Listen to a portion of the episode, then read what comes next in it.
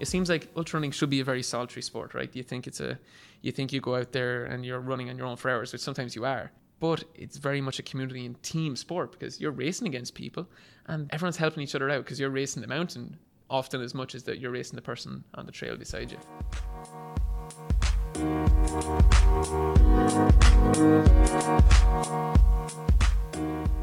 Hello and welcome to No Finish Line podcast featuring athlete interviews and discussion on running, training, travelling and adventure, and I'm your host, John O'Regan. This episode is sponsored by Great Outdoors, Ireland's premier outdoor retailer. You'll find them online at w w w dot great outdoors dot i e. You will also find all the previous episodes of the podcast on their website, or you can listen back on any of the usual platforms. In this podcast, I'm joined by Irish international ultra trail runner and the North Face athlete Paddy O'Leary. Originally from Wexford, but now living in San Francisco and working in cancer biology research in the University of California. Paddy, welcome to the podcast. Cheers, thanks for having me here. Excited for the chat. Now, you're back in Ireland for the screening of An Chloch Mhóir, Coming Home, a documentary you made about the Wicklow Round and your fastest known time for that, which was set earlier this year, which is kind of historical now. Can you tell us a little bit about your background? Yes, my background, I grew up in Wexford on a dairy farm just uh, south of Bree, near Nascorty. Um, yeah, I grew up, my father was actually big into cross-country back in the day, so I did a little bit of cross-country, but never really got into it seriously. I was more built on the, the, the sports fields, playing hurling and football when I was in school. But then uh, a little bit of horse riding and stuff like that. But then when I went to college, I got into lacrosse, and that was actually my main sport for eight years. So I played lacrosse here, and we're sitting in U C D right now. So I uh, played lacrosse at U C D. That was like my formative sport in years, I think, where I really got into sport properly. Um, so yeah, I played with the Irish team for eight years, through to like twenty fourteen. Um, and yeah, loved that sport. It was... Uh, It was got to try. It was kind of where it kind of inspired my love to travel as well, because at the time we only had one lacrosse team in Ireland, so we set up the first team in Ireland and we established the first league. But to get games, we had to fly Ryanair to different countries around Europe. So it was kind of what triggered my love for traveling through sport, which translated eventually to running. I'm not overly familiar with lacrosse. I know what the game is. What makes a good lacrosse player? One of the beauties about lacrosse is many different body types can be good lacrosse players, depending on the position you play. But generally having high levels of fit, like I was a midfielder, so just having an engine of going up and down the field and just a hard work ethic and being able to kind of rough and tumble and get in involved in like melees of ball on the ground, having an engine helps a lot. And then having skills from hurling, like good hand-to-eye coordination as well. And being able to take a beating helps a lot as well, because it's quite a physical game and I'm not a big fella, so if they couldn't catch me, they couldn't hit me was my approach. Would you say it, it would suit a five K or ten K runner more so than an ultra distance runner? It'd suit a, I'd say a four hundred meter runner more than a five K or ten K runner. It's like it's very short, fast bursts. If you have a, a fast forty yard time, it's much more u- useful than uh, having a fast five K or ten K time with lacrosse. So what made you go from a field sport background to trying a trail run? I was finishing my PhD here in U C D down the Conway Institute, and there was a fella there by the name of Kieran Wine, was worked in the lab beside me, and he knew I played lacrosse and he knew that I'd watched games and he saw us just all we did was run. And he's like, lad, you need to come out and try one of these I M R A races. This was early in twenty thirteen. And I went with him out to an I M R A race. I went out to the first one in January in Hoth twenty thirteen and jumped into it and pair of road, road runners and fell all over the place, but ended up coming sixth, I think. Ended up doing that whole winter league and ended up doing well in some of the races, wearing my long lacrosse shorts and a cotton tee, or actually no, I think I was wearing a Bree Athletic Club singlet because my dad was involved in Bree, but really started to enjoy the, the mountain running. But soon after that, I was still playing lacrosse. I was still with the Irish team, so I was very much training for short, fast, sprinting stuff um, because I was still playing lacrosse. But I moved to California soon after that and was still playing lacrosse over there, but I got involved in a uh, free fitness group called the November Project over in the U S, and that group had a lot of runners involved. And yeah, the uh, and actually that's where I ended up meeting the two filmmakers, uh, Ryan and Dylan, who helped make Coming Home, which we'll get to later. Got involved in this November Project running group just to meet people in a new city. And then through that, people were doing a bit of trail running in that group. And I remember my two or three races with I M R A. And I don't know, I just got the draw towards the hills and the mountains. I lived in San Francisco, so which is great mountains right outside of it. So it was a good way to meet people, but it was also kind of a new experience and a new adventure. And then I found out I was decent at it as well, so that helped a bit. Are you still playing lacrosse? No, in I tried to, for a few months, I tried to cross over playing lacrosse, and then it was as of early twenty fifteen, I was starting to take running seriously. Like, I signed up for my first thirty K and my first marathon. Tried to do both of them for a few months, and then realized it was kind of difficult to balance them both. So retired from lacrosse in like twenty fifteen. Retired from in my last international tournament with Ireland was the World Championships in Denver in twenty fourteen. So you represented Ireland in lacrosse, and then you decided that you were going to do trail running. Yeah. So you more or less gave up something that you were excelling in, yeah, to do something that you were experimenting in. Yeah, yeah, yeah. And when was your first proper ultra trail race? First ultra trail. So I'd say I'll go back to my first trail, like serious trail race, was a thirty K I signed up for in January twenty fifteen back in California. And at the time, I was still very much winging it, but it was it did well in one or two races there. Like, won this like local thirty K and won another one and set two course records, and that turned a few heads. And a fella reached out to me, Matt Lay. He was an exercise physiology professor in San Francisco, and he was a very talented trail runner. And he was here, do you have a clue what you're doing? And I'm like, not really. And he's here, would you like some advice? So he came on board and started giving me advice and coaching. And then through that, we I signed up to do the Oakland Marathon in March twenty fifteen. And I signed up for my first trail race, which was the Ta- Trail Ultra, which is the Tahoe Rim Trail, fifty-five K in July twenty fifteen. So the result you got was from your training rather than training for the result. That's probably down to the foundation that you had laid yeah, with yeah, the lacrosse. With lacrosse, yeah. One thing, especially with lacrosse over here, traditionally when you have the sport, and back in America, like as with most American sports, they have maybe ten people are on the field, but we have a panel of thirty or forty. In Ireland, we had very little lacrosse players, so either ten people would show up to the field, and the games were eighty minutes, so as a midfielder, you were running up and down the field all day. So you'd cover ten kilometres in the game. In Ontario, we could only get the really bad quality fields as well in a lot of the games around Ireland, so you're running ten kilometres like cross-country, basically, whilst lads are hitting you with sticks, so you're running a bit faster as well then. What was the big attraction then, going from the lacrosse to the ultra trail? Something new, exploring my own personal boundaries. And like when I lived in Ireland, I think I didn't really appreciate the outdoors and what we had on our doorstep here. Moved to the States and then fell in with a bad crowd who were involved in this ultra running and whatnot. And through meeting people there, they started bringing me up to the Marin Headlands to run on the trails. And I just, it just opened my eyes to what it's like to use your two feet to explore the hills and explore the wilderness and the outdoors. And that's really what triggered me to get into ultra running and the longer races, but also the community. We have, we have a very strong trail running community, similar to the I M R A community here, a very strong trail running community in California, and that's really what solidified my love for the sport. It seems like ultra running should be a very solitary sport, right? You think it's a, you think you go out there and you're running on your own for hours, which sometimes you are, but it's very much a community and team sport because you're racing against people and everyone's helping each other out because you're racing the mountain often as much as that you're racing the person on the trail beside you.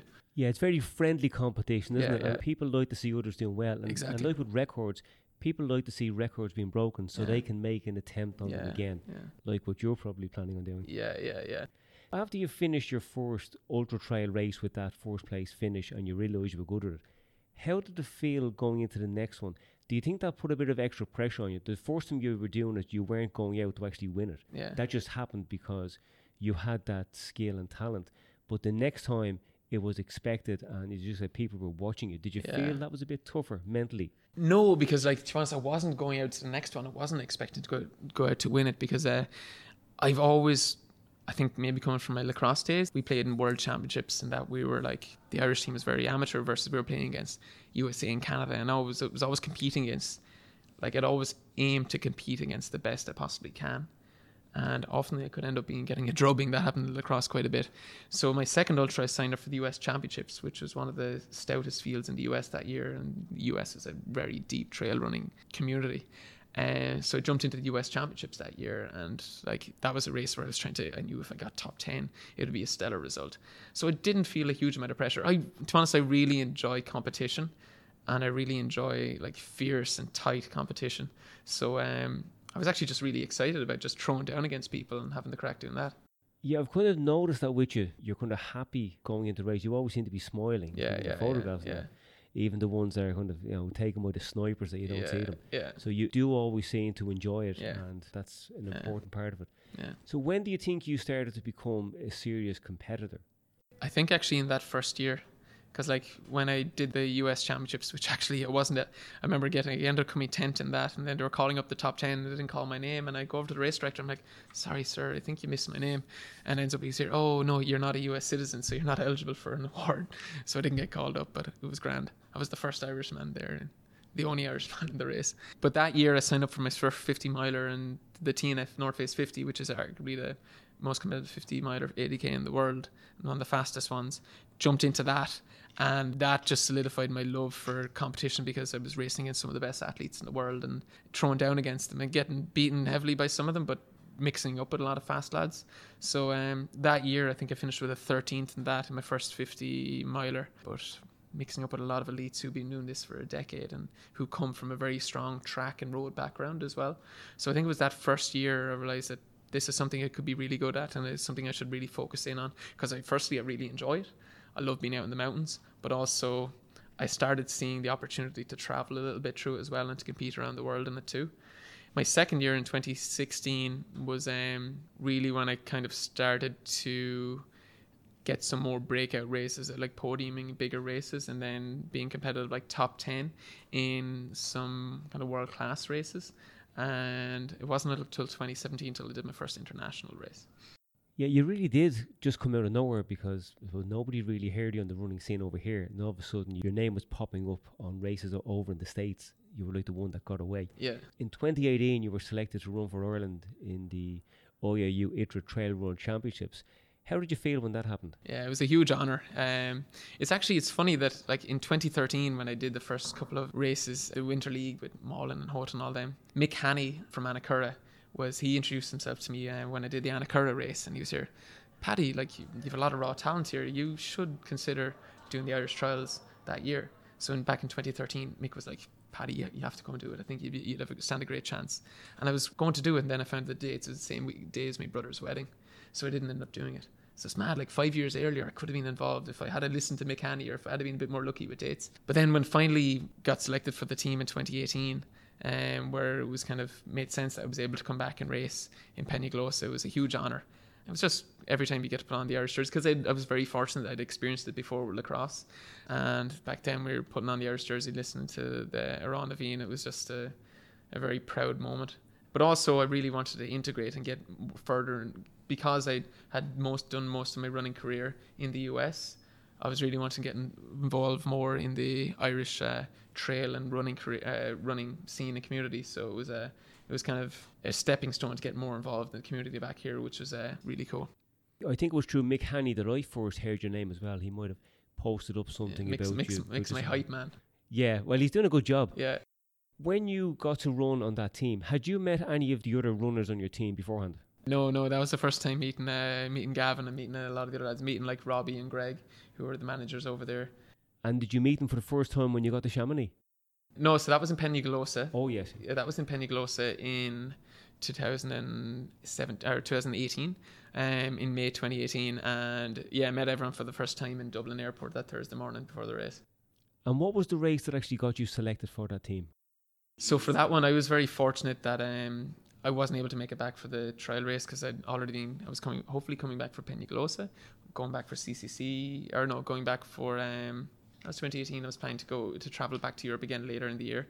The lads let me use uh, one of the U S-based races as a, as my trial effort, and I did, I used the Chucknut uh, fifty k, which is a famous fast fifty k, kind of similar profile, a little bit more climbing to, I think the Morris Mullins might have been the... Uh, the qualifying race that year, but it, it was a race where it's competing against some of the top talent from the U S, people who've like competed in world championships and done successful in world, had success in world championships in the U S, and that was a race I ended up podium, coming third in that, beating famous names like David Laney and a couple other lads. Um, so I think it was just the strength of that result, and my I T R A ranking, the selection committee took on board my I T R A ranking and whatnot to uh, let me not come back for the race in Ireland, just because financially it'd be, and work-wise it'd be very challenging to come back for that. Yeah, well that makes sense to be using other races, especially when they're against notable competition and in similar or tougher terrain. Now you mentioned the elevation of that race. What do you think is your strength? Is it the distance or the terrain, or is it both? So I keep selecting races that are in the mountains and on quite technical terrain with a lot of climbing. I think my strength is probably faster, flatter running, but I just really enjoy the mountains. I think I've got quite good high turnover, so like It's one of my best race results. Uh, that there's a fella, I don't know, you may have heard his podcast, is Mar- Mario Frioli. He's um he does a he's like kind of one of the most renowned minds in trail around trail and road running in the U S. He's living in California, and he was at he races cross country with us, and I did a cross country race two years ago. It was like a four mile flat race. Um, kind of our fl- cross country in the U S is much drier than over here, so it's more of a road race than a cross country race than you'd, you'd be used to in Ireland. Myself and a couple of ultra runners were mixing up in this whole cross country league, and we were throwing down pretty well. And they were like, "Who are these ultra runners coming out of nowhere?" But then, so there's one of the famous teams there. It's called the the Hoka the Hoka Aggies. They're like they usually routinely win the U S club championships and whatnot. Their home race. Fast four-mile course, two two-mile loops on flat gravel track. The only elevation is two twenty-foot bridges. And I jumped in and threw down against these lads. And they, usually they finish one through ten in their own race because it's their selection for the U S championships. I ended up kicking from about two miles to go. Uh, after two, because I'd done a couple of races, and then uh, I got beaten in a sprint by these these fast track lads. So I said, fuck it, I'll go for it. And about two miles in, I said I surged and ended up dropping the whole field and ended up winning this race, which was, I think, it was a four point two mile race, and I think I did it at, I, I, I learned the sport in the U S, so I use miles per, uh, use uh, uh, minute miles, so I think it was like four fifty minute pace maybe, and Mario was saying that's the best race he's ever seen me done, and that cross-country might be my best talent. So do you say you kicked at the start rather than at the end? Kicked about halfway, which I don't think defines as a kick. I don't know Both. if that's the definition, but Strateg- surged. Yeah, yeah strategically, yeah. You did it before. Yeah. Somebody who might have a, have a short kick, yeah, yeah, yeah, you yeah, started and yeah. you probably wore their kick yeah, out before yeah, the finish line. Yeah, yeah, yeah that's yeah. that's good. So I think that's actually I think so faster stuff might be the my most uh, my best strengths. Uh, I think climbing as well, like on kind of Steve. One thing this year from like U T M B and whatnot, I just got very I think I'm very strong, long power like power hike where I can like power hike for hours, um, and that's where I often gain a lot of ground in a lot of these mountain races. Uh, my biggest weakness, so like fast flat terrain, I've got a turnover on that, and steep uh, power hiking. My weakness is technical terrain and descending. It's something I've been trying to work on a lot, but it's I keep picking these technical races just because I really enjoy them, and they bring you to beautiful places to do them as well. So I think I need to get better at that. And the fast technical ascents are usually where a lot of these races are won, so yeah, you must yeah. be making it up. Yeah, yeah, when yeah. you're on the flat. Any thoughts on a one hundred kilometer road race? Not yet. Robbie Britton, a British fellow living in Chamonix, reached out to me after I did a fast road marathon last November, and he reached out to me after that. He said, "Oh, Paddy, would you would you think about doing the one hundred mile track race and seeing if you go for the Irish record?" I'm not attracted to a track race of that length. You say one hundred kilometer road race. You know, one race similar to that that I am attracted to, that I think I'm targeting in twenty twenty-one, is Comrades. It's a race I would really like to do. Yeah, that'd be a good choice. It's harder to convince a trail runner to go onto a track than it would be for an ultra track runner to go onto a trail. There's, like, the track is easier physically, but it's harder mentally, which will be the opposite with you, the way the trail run is easy mentally because you can always see what you've achieved, look around, and see, the pain yeah, the, uh, is just gone. Yeah, so I don't think a, like a track, a long track race doesn't attract me yet. I'm sure it's some. St- I often say things don't attract me, and then a year later I'm psyched to do them. But I think something like a long flat race, like road style race, I think if anything I will do. I think is I want to do Comrades is one on my list that I want to do, and I think I might target it in twenty twenty-one because I think it's the ninetieth anniversary of that race as well. That's probably a race that would really, really suit you. Now, you ran a two twenty marathon in November of last year. It's twenty eighteen. Did you know you could do that? I felt I could. I felt I could run a, a two twenty or something there, thereabouts. So I'd done, that was my fourth marathon that I signed up in twenty fifteen. I did a two forty-five in Oakland, um, which was like my first road race, really. And then that qualified me for Boston. And then I did Boston in April twenty sixteen. And that, that was, I effectively did it as a training run for my first one hundred K. The Canyons one hundred K was four weeks later. Jumped into Boston, ended up running a two thirty-seven. And then went out and did a twenty mile training run the following morning, which was a big slog. Then he, that requalified for Boston again. So I went and did Boston in twenty seventeen and did a two thirty. So I was doing all these seven minute P R increments. Uh, ran a two thirty, but still felt I had more in me. That was twenty seventeen. I didn't sign up for Boston again. I hadn't planned to do a road marathon in twenty eighteen. Um, my goal was the North Face fifty miler, which is one of my favorite races. It's like effectively a fifty mile cross country race, the way we kind of look at it, because it's so fast, in the Marin Headlands in California. That's mid November, and last year we every time that time of the year, every year we starting to get a lot of bad, terrible forest fires in California, and the North Face fifty ended up being cancelled because of the campfire nearby last November, or November in twenty eighteen. But I was in the best shape of my life, and I was planning to do really well in this race, and I'm like, oh wait, I don't want to lose this shape, because I built up great shape from cross country. And yeah, saw the California International Marathon was on, which is the U S Marathon Championships. Signed up for it and jumped into it two weeks later on uh, fifty mile mountain race training. And I effectively, the lead, the two weeks leading up to that race, the first two weeks in November, I couldn't train because of the smoke and fire. So I jumped in and did like one workout on a treadmill, I think a three by three mile on the treadmill. Then the smoke lifted. I did like a maybe a seven or eight mile tempo. And then a week and a half later, did see I jumped into C I M.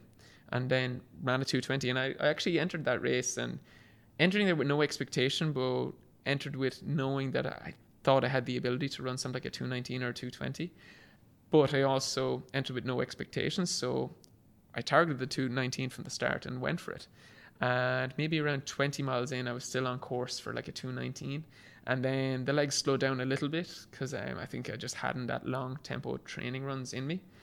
I dropped from like five fifteen pace to five forty-five pace, which was still faster than my previous P R so for the last six miles. So I was still very happy and stoked on that. But ended ended up doing like a two twenty thirty. Um, fully believed I could do it. Didn't expect myself. I left. I entered that race with no expectation, which was really nice. I'm going to stop for words now. But how did you know you could target two nineteen or two twenty when you hadn't been training for a marathon? You wouldn't have had the usual performance indicators. I kind of felt that some of the cross-country results I had were performance indicators. I didn't have like a half marathon time or anything like that, but um, was compete like I was beating people in cross-country that were two fifteen, two sixteen marathoners or one oh five half marathoners, and I was beating them in cross four, five, six mile cross-country races. But there's still a big difference though, because they're stepping back down yeah. into the shorter distance, whereby you're looking to step up to the longer one, even yeah. though it's shorter than what you normally yeah. do. I think I don't know running too well, so I think I didn't I didn't really understand that I hadn't uh, done the correct training, the re- correct metrics for it. So I think that kind of helped me a lot, because I entered it completely unknowingly. Like I entered it blissfully unaware that I couldn't do that. It didn't make sense that I would be able to run it, and I think that helped me a lot. Well, my thinking is that you did it purely on your leg strength. Yeah. And so you weren't actually using just your fitness. Yeah. So you probably crossed the line knowing you maybe you could have kept going and done a fifty K yeah, run a bit yeah, longer. Yeah. That you didn't have the fast twitch muscle fibers kind of developed in a way that you were able to collapse yourself over the finish line. Yeah, definitely. I think the ultra training that I had from like earlier that year, I think I'd done the Lavaredo one twenty in June, and then did Worlds in the previous May, and then did Pikes Peak Ultra in August, and I think I just carried a very good base through that, like a perfect, especially like the training for Pikes Peak. I was doing a lot of tempos, like several mile tempos uphill, so I built a lot of strength through that, and then started honing a little bit of speed work through cross country. So maybe I had the the tempo strength from my summer training, and then just honed it with a lot of speed work uh, throughout that autumn leading up to that two twenty. Would you be tempted to take a step back from the trail and target a single marathon? That was my goal. Um, right after that race, I decided a few weeks later that I was going to target the, um, I thought at the time, two nineteen was the Olympic standard, and I was here, I can run. I felt with specific training for a couple of months that I could run a two fifteen, maybe a two fourteen. And at the time, that was like the last couple of Olympics that would have got me to the top three. A month later, the I O C dropped it to two eleven. Or two eleven thirty, the qualification standard. And I'd been battling with this big internal battle about, do I give up the mountains to focus on trail for six months? And I was willing, or to focus on road for six months. And that was something I was willing to do. When they dropped it to two eleven, I was like, that's going to take a year or two of training, a very focused training to do it. I really enjoy road racing, but I love mountain training and I love exploring the mountains. So I realized that it kind of answered my question of mountain versus road. Um, I didn't want to put two or three years of my life into road racing because I love mountains. But you found the transition from the cross across the trail running easy? Yeah.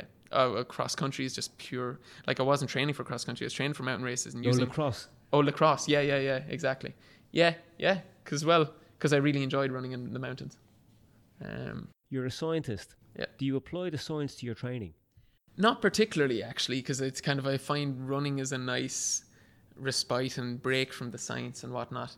Um, so personally, I don't apply a huge amount of it, but my coach, Matt Matt Lay, is an exercise physiology lecturer, And so in structuring my training, he applies a lot of it, but I actually don't think into the, the science of it a lot. So when he's structuring my training, he'll like, we'll use a lot of metrics from training for that. But uh, I try to be hands-off and actually let him direct that. And then he'll like kind of fill me in and explain the scientific basis behind a lot of the sessions we do. But I don't try to think into it too much because it kind of is my mental relief release from well, science. I suppose the fact that you have a coach means you don't have to think about yeah. it because he does that part of the decision-making yeah. process. And that in itself is a big help. Yeah. And I also feel like, I feel I'm still, at times, like I feel I'm still kind of a beginner runner because I'm only running five years. Um, I don't think I can say that anymore, but I'll keep saying it as long as I can. So I still, I'm still learning a lot as well. So I wouldn't, I definitely wouldn't have the basis to design my own training sessions myself because I don't trust my own knowledge of running because I'm not nearly experienced enough. So it's been really nice to work with someone that who is so experienced and is so knowledgeable in it. And, but the thing is, I have a great relationship with my coach, Matt, because uh, I like doing, like winging and doing a lot of adventurous style runs like the Wicklow Round. And then a few weeks later doing a twelve K race like the Dipsy and then doing doing U T M B, so doing a lot of range of races. Uh, he kind of allows me to tailor these event, more adventures into my training as well.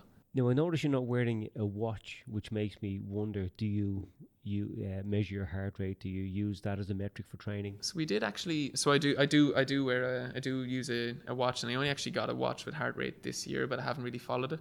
Last year, in the lead up to T N F fifty and in the lead up to C I, to accidentally the C I M two twenty, I was using a, I was using a, a heart rate band, and we were actually using all of my recovery runs. We were actually doing that at like one forty, one fifty uh, beats per minute pace, which was like just under seven minute pace. So I was actually did train, stru- restructure my training, and actually had me in the best shape of my life. So this next year, I'm going to go back into using heart rate again um, for like recovery runs and things like that. So just to put that into context, your recovery pace was around seven minutes a mile, and your race pace then for the marathon was five ten. That gives an idea of what the difference could be, because I find that a lot of people do their easy runs too hard, yeah, and then they're not recovered enough to do their yeah, hard yeah, runs yeah, hard yeah, enough. Yeah. So they're kind of falling midway in between, and they're never really, really recovered to work hard, yeah, yeah, yeah. and training doesn't really go anywhere. Do you know what your V O two max is? Yeah, it was uh, disappointing, I think. It's the best result for that. So myself and I went over to Matt. He lives in Boise in Idaho, and I was lecturing over there, and I did a weekend there last summer. And uh, we went over and I tested the V O two max and the lactate threshold and the body fat and all that. And I did the V O two max, and it was like sixty-three. And I was very underwhelmed by it. I thought I was going, because I had friends who I, I think I was just as fit as, who were up in the seventies and low eighties. And I don't know, maybe my V O two max is sixty-three, but I kind of feel one thing, I was very scared to run on the treadmill because like running that pace, I think I might have bailed out a little bit early. But I think maybe my V O two max maybe isn't that, isn't isn't much higher, but I hope it is. But my lactate threshold was, um, ended up being, uh, I thought, kind of impressive. We did it over running, not cycling. And I think my lactate threshold was like five ten, five fifteen pace, something in around there. Um, so I think that's maybe where my strength lies, maybe not in the volume, like my, my V O two max, like my kind of engine here. It's more my ability to suffer at high paces, at high speed. Yeah, and the lactate threshold is the more important yeah. indicator.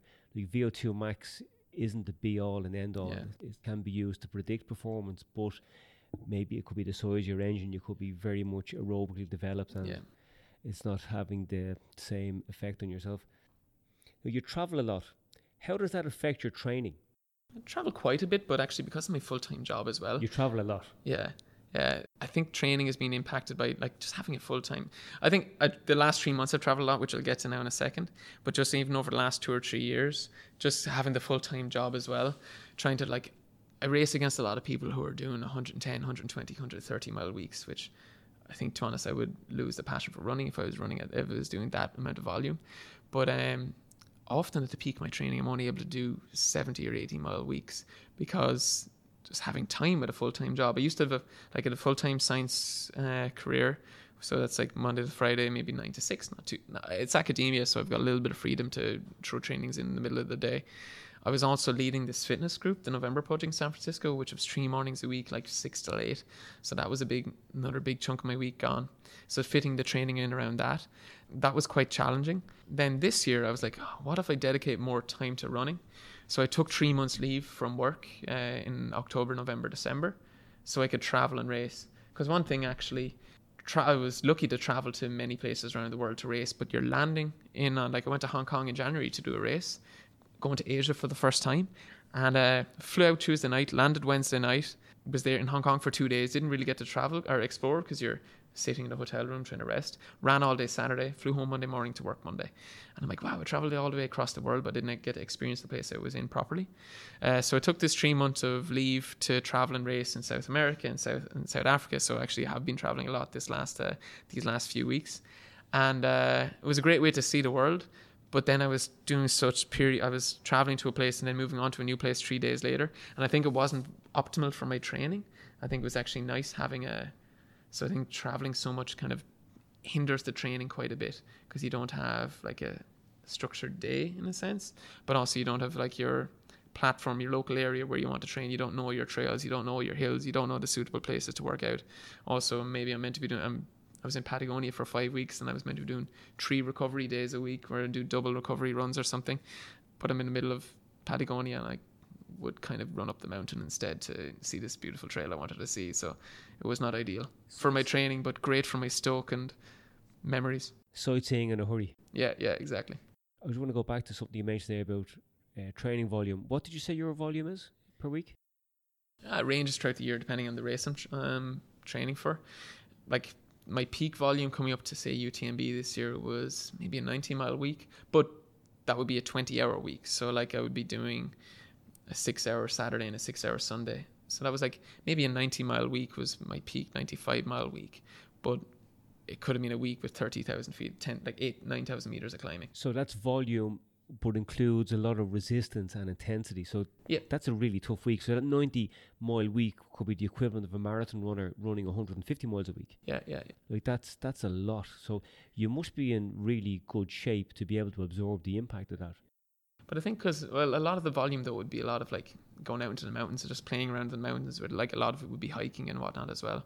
Like in terms of time of the feet, it's a lot, but I think it was kind of, it's not the same repetitive strain of, mar- of marathon level running, but maybe it does relate, like the, the ninety mile, the heavier, because it's still a twenty hour week. Yeah, it's twenty a lot. Plus hours. I'm going to go back to the traveling again. How do you sharpen up after a long flight? So I'll use long socks and whatnot when I'm, I'm going out and then sharpening up. Um, so generally I try landing like five or six days before a race. Always like the Tuesday and Wednesday I might have a little bit of a speed workout. Um, two or three days out of a race, like doing a two or three mile tempo close to the race, because um generally that doesn't wear the body down really that much, but it sharpens the body up. So I'll always, like off a flight I might do a recovery run, the next day I'll probably do a speed work if it workout if it's three or four days before the race. Do you have any travel tips for somebody going to a race, such as what we, what would you bring in your carry-on in terms of like travel tips? So I definitely, like I'd bring I'd be wearing long socks and whatnot to just to reduce that swelling.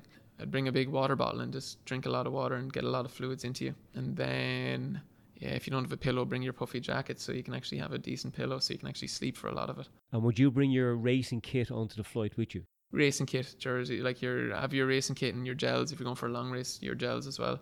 And wear your trail shoes as yeah, well, yeah, you, just yeah. in case. Yeah. Have your whole kit and have your uh, have your pack as well. Because I've had a lot of people like going to races and they lost their whole kit and they're trying to scramble around Chamonix to look for their whole setup the day before the race or the week before the race, and you never know. And yeah. you know, you can't buy your way out of a problem when yeah, you're halfway yeah. around the world. So like having the trail shoes, having your full kit, having your pack, and then having your uh, having your gels as well, because like if you're going to a random place that doesn't have the gels you like, because you don't want to try something new on race day. So that's a big, like nutrition is one of the biggest things that just you need to have that dialed. And if it comes to the week of the race and you're not able to get the nutrition you're used to, you'll be in a bad a bad way. Now, as you mentioned gels, nutrition during a race is something that's very personal. Can you give me an idea of what, what you would take with you for, we'll say, an eighty kilometre trail race? eighty kilometre trail race. So I try to be quite calorie dense. I think I'm usually targeting about three hundred calories an hour. So an eighty k trail race, uh, generally I'd carry on, I'd aim for like, even if I could, two gels an hour. Um, and then add aids. And then I would also use of get some supplementary calories from either Scratch or I'm with Goo now at the moment, so from Roctane. I would generally take, like generally in my pack I'll have two five hundred milliliter bottles, and I have one would have Roctane, which is calories, and one with just pure water. And uh, I would use that as kind of to make the, the two hundred to three hundred calories as well. And then when I stop at aid stations, I'd get a lot of orange slices into me and try to take a bit of solid food on board. Now, the fact that you're saying you take that many calories per hour, that makes me think that you are going at a high intensity throughout. Like, from the moment that race starts, I take it, like, you're not taking selfies along off, the way. You're no, just, we're going off the bat. Like, yeah, like, for example, U T M B, we were starting at six-minute miles uh, to start at the hundred-mile race for the first ten K, which is mad. Like, and, and I'm still, like, there's people twenty seconds ahead of me. Uh, yeah, so, like, no, we're going out hard. Because uh, yeah, you, you're like battling to get onto the single track in a good position as well. A lot of people would say they don't take gels in their Jordan races, but I think that, to me, it's intensity dependent. If you're walking, you don't need them. And once you get above a certain pace, when you start to, you're, you're burning that, and you have to replenish it, or else you're going on empty. Ultra running is a race of consumption, more so than the race of running at times. That's consumption of both fuel and water. I say that, and like, it worked, my, my fueling strategy worked very well for me until this year. And I don't know what it was. Like, this year I started having my first G I problems in races in, in U T M B. And I don't know whether it was because I pushed to this long distance, or maybe I've pushed the limit a bit too far about trying to take too many gels or not mixing it up more. So this year I actually had my first like stomach issues in a race, uh, U T M B, about fifty K, or that's sixty, seventy K. And I had my first puking issue. And then, but rallied out of that and lasted till like one twenty, and then it happened again at like uh, Bonatti, I think. So then I was on Coca-Cola the rest of the race. But Coca-Cola can be a lifesaver as well, but it burns off so quickly. So the calories you take on board with Coke, if you drink a, a serving of Coke or five hundred mils of Coke, twenty minutes later, you're calorie depleted again. Yes, it's like putting a piece of paper onto a fire. Yeah, yeah, you, exactly. Uh, yeah, it, it's gone. And what you mentioned with puking there, you probably puked the problem up.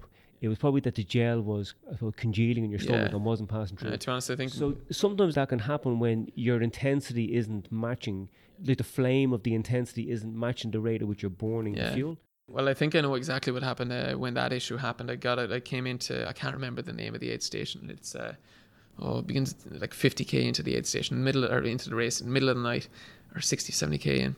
And we were going into the path uh, over Col de la Sande. There's like a twenty K gap in the middle of the night where you have no aid stations. And got into the, and this is something that we could all learn from.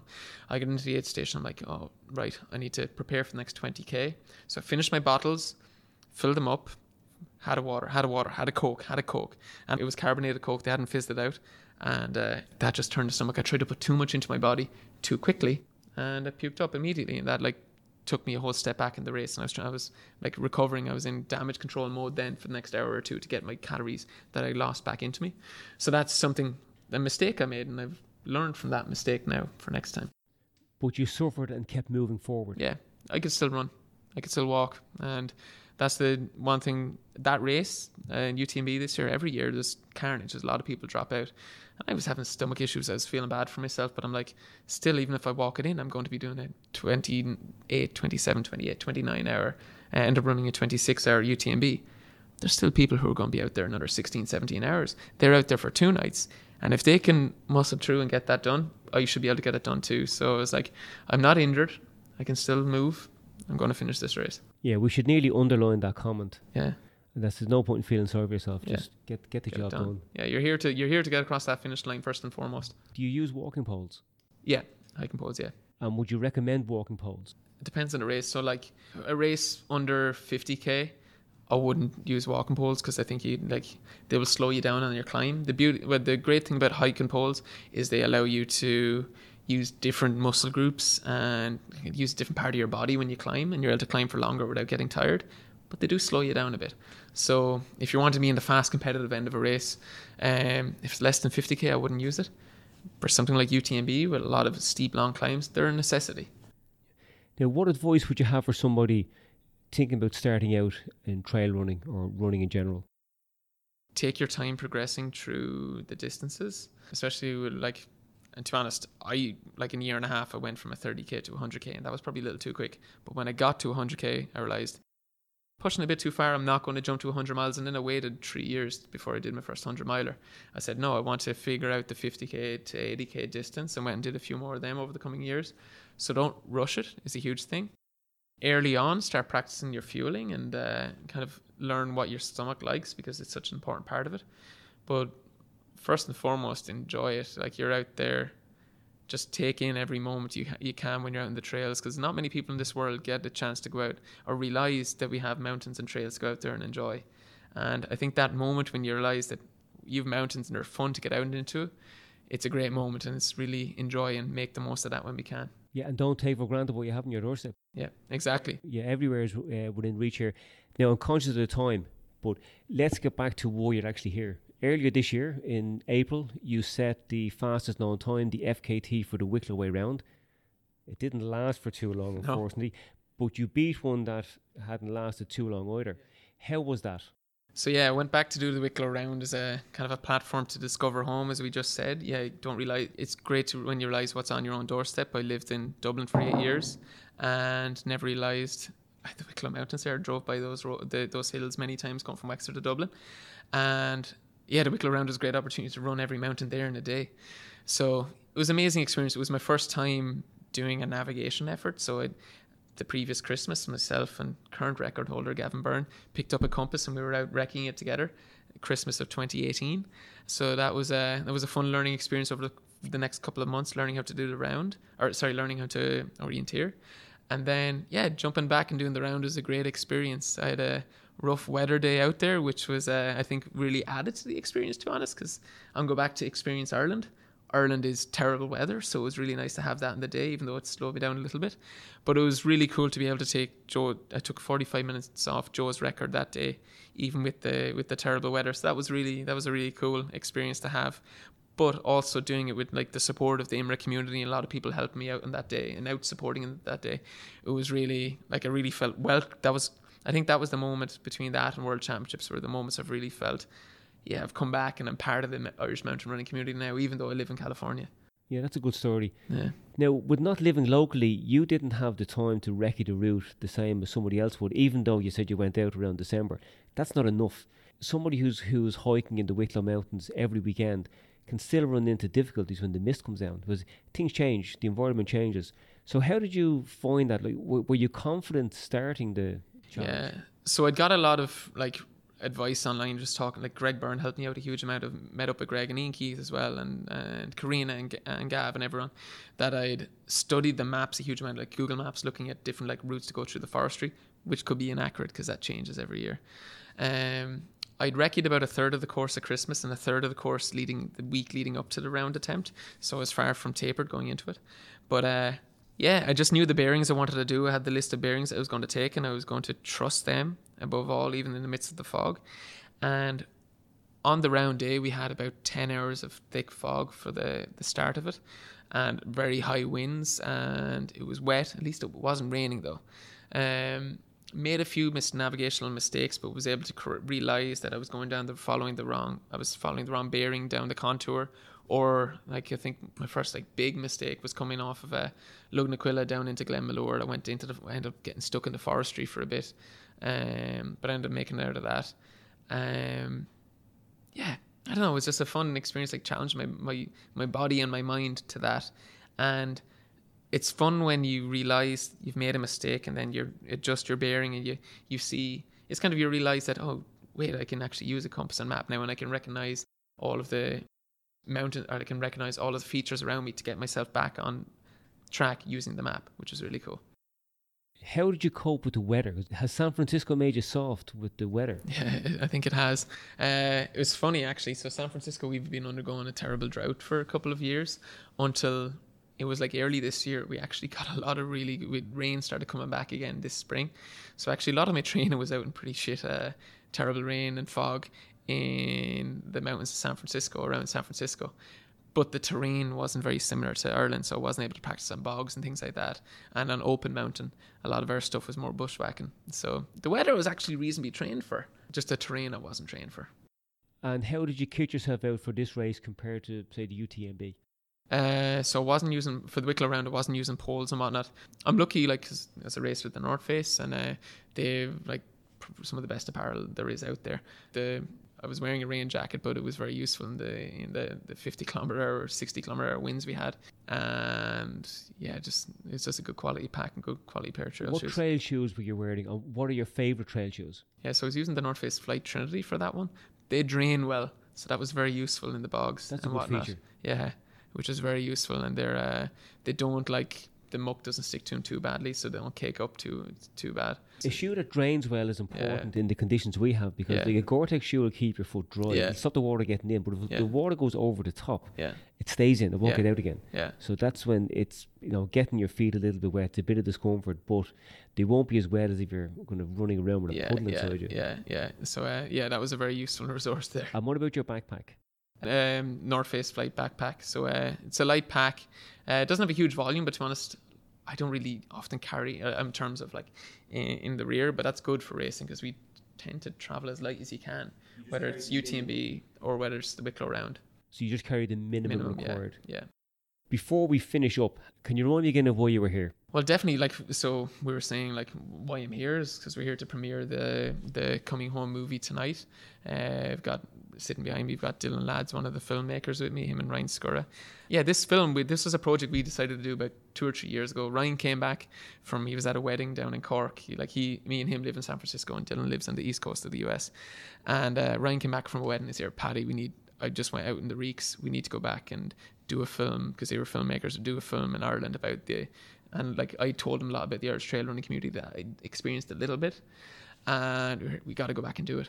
So we decided we were going to go back in like twenty eighteen to attempt to do, we we're going to do, it was mad at the start, we were planning to do the Wicklow Round, the Rankin Round, and set up a Reeks Round all in the space of three weeks. We soon realized that that's a completely idiotic uh, thing to try to do. We came back in twenty eighteen to do kind of a little recce trip. Ends up the week we were back, Joe McConaughey was here that same week, setting his record for the Wicklow Round, uh, so we're like, oh wait, the record just got substantially harder to beat as well. But still, yeah, we came back to do it. But um, the film itself is less about the Wicklow Round and about my attempt at the Wicklow Round. It's more about telling people about the great trail running community we have and the great atmosphere we have in the trail running community, and it's what we referred to earlier about how supportive everyone is, whether you're doing a Wicklow Round or whether you're doing a race. So that's something where hopefully that we think the film really describes, and we're hoping, because we've got into a couple of film festivals, it's going to travel around the world on the Trails in Motion Film Festival to twenty countries, I think, and like twenty thousand people will see it. That's twenty thousand people are going to see how great, how beautiful Ireland is for trail running. We're hoping that's going to attract more people to come to Ireland and actually visit the place and get out in our hills and do our races and things like that. Also, we're showing in Dublin the next two days, and we're showing it in Cork and up in Newcastle. We're almost at Christmas. We're hoping that our little Wicklow Round film is going to get a lot of people to sign up to do the Wicklow Round next year, or to attempt to do the Wicklow Round, because I think myself and Gavin hadn't picked up a compass prior to December last year. I think a lot of people get really intimidated with the round Uh, because of the orienteering aspect. With a little bit of work, I, I think it's just people need to drop the the fear of attempting it and just get out and try something like that, or try using a compass, or try an orienteering race, because it's definitely within it's within people's grasp. Um, we just got to try it. Yeah, I'm all for that myself. Cut away the drama, just get out there and try it. And for anyone that doesn't know, the I M R A Wicklow Round, it's a long distance run covering a lot of the peaks in Wicklow. I think it's uh, twenty-six peaks, a distance of over one hundred kilometres, and it's over six thousand metres of climbing, and must be completed within twenty-four hours to be recognised as a round attempt. The rules, regulations, which are all kind of common sense and just for fair play, can be seen on the I M R A website, w w w dot imra dot i e. You'll also see a list of the mountains, grid references, and anything else that might help you along the way. Okay, Paddy, we'll finish it up now, and we'll, I suppose, get ready for the screening. But before we do, will the film be available online maybe next year, or where can somebody who can't make the screening get to see it? So the film, we're going to release it online. We haven't decided whether it'll be YouTube or Vimeo um, sometime in twenty twenty, probably throughout the summer into later twenty twenty. But if you don't make the screenings here before Christmas, we're actually going to be showing, I think, at the Killarney Mountain Film Festival in March, and then also the Trail in Motion Film Festival. We're trying to actually organise a screening here in the summer for that. So it's one of four movies on that. Also, we've been accepted onto the Kendall Film Festival tour. So, to be honest, I don't know the locations that's going to be, but look out for it in twenty twenty. Well, originally you had two screenings here and they both sold out, so you had to put on another one. Yeah. I'd say if anybody is interested, maybe keep an eye on the I M R A website and, you know, book it as soon as it comes out. Okay, Paddy, thanks very much, and I look forward to seeing the film. Cheers. Thanks very much. Thanks for the chat.